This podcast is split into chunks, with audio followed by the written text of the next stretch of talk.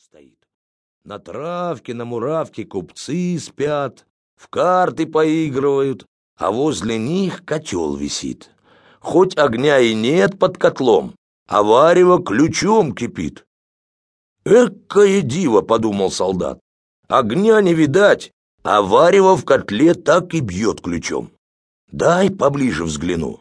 Своротил коня в сторону, подъезжает к купцам. «Здравствуйте, господа честные!» А того и не вдомек, что это не купцы, а все черти. Хороша ваша штука, котел без огня кипит. Да у меня лучше есть. Вынул из мешка одно зернышко и бросил на земь. В ту же минуту выросло вековое дерево. На том дереве дорогие плоды красуются, разные птицы поют, заморские коты сказки сказывают. Тот час узнали его черти. Ах, говорят меж собой, да ведь это тот самый, что королевну избавил. Давайте-ка, братцы, опоим его за то зельем, и пусть он полгода спит. Принялись его угощать и опоили волшебным зельем. Солдат упал на траву и заснул крепким беспробудным сном, а купцы, караван и котел вмиг исчезли.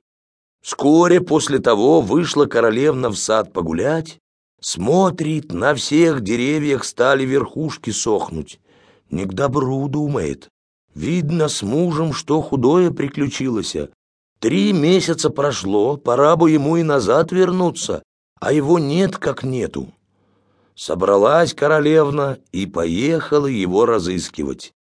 Едет по той дороге, по какой солдат путь держал, по обеим сторонам леса растут, и птицы поют, и заморские коты сказки мурлыкают. Доезжает до того места, что деревьев не стало больше, извивается дорога по чистому полю, и думает, куда ж он девался, не сквозь землю же провалился.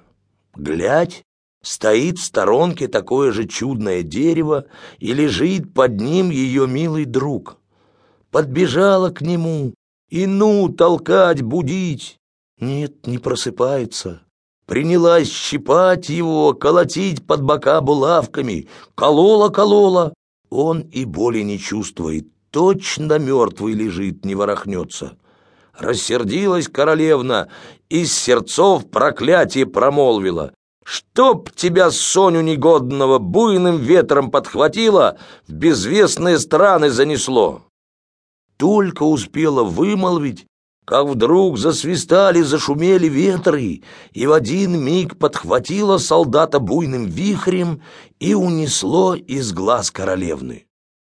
Поздно одумалась королевна, что сказала слово нехорошее, заплакала горькими слезами, воротилась домой и стала жить одна одинехонька а бедного солдата занесло вихрем далеко-далеко, за три девять земель, три десятое государства и бросило на косе промеж двух морей.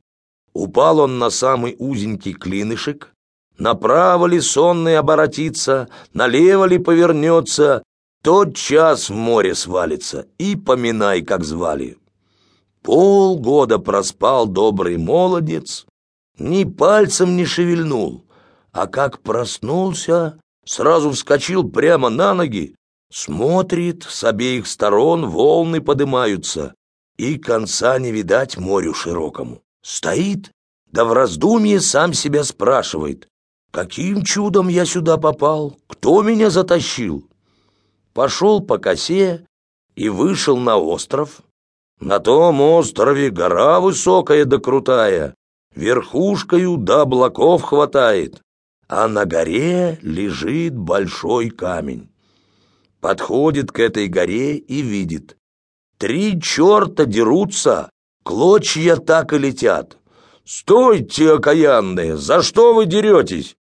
«Да вишь, третьего дня помер у нас отец, и остались после него три чудные вещи — ковер-самолет, Сапоги-скороходы да шапка-невидимка.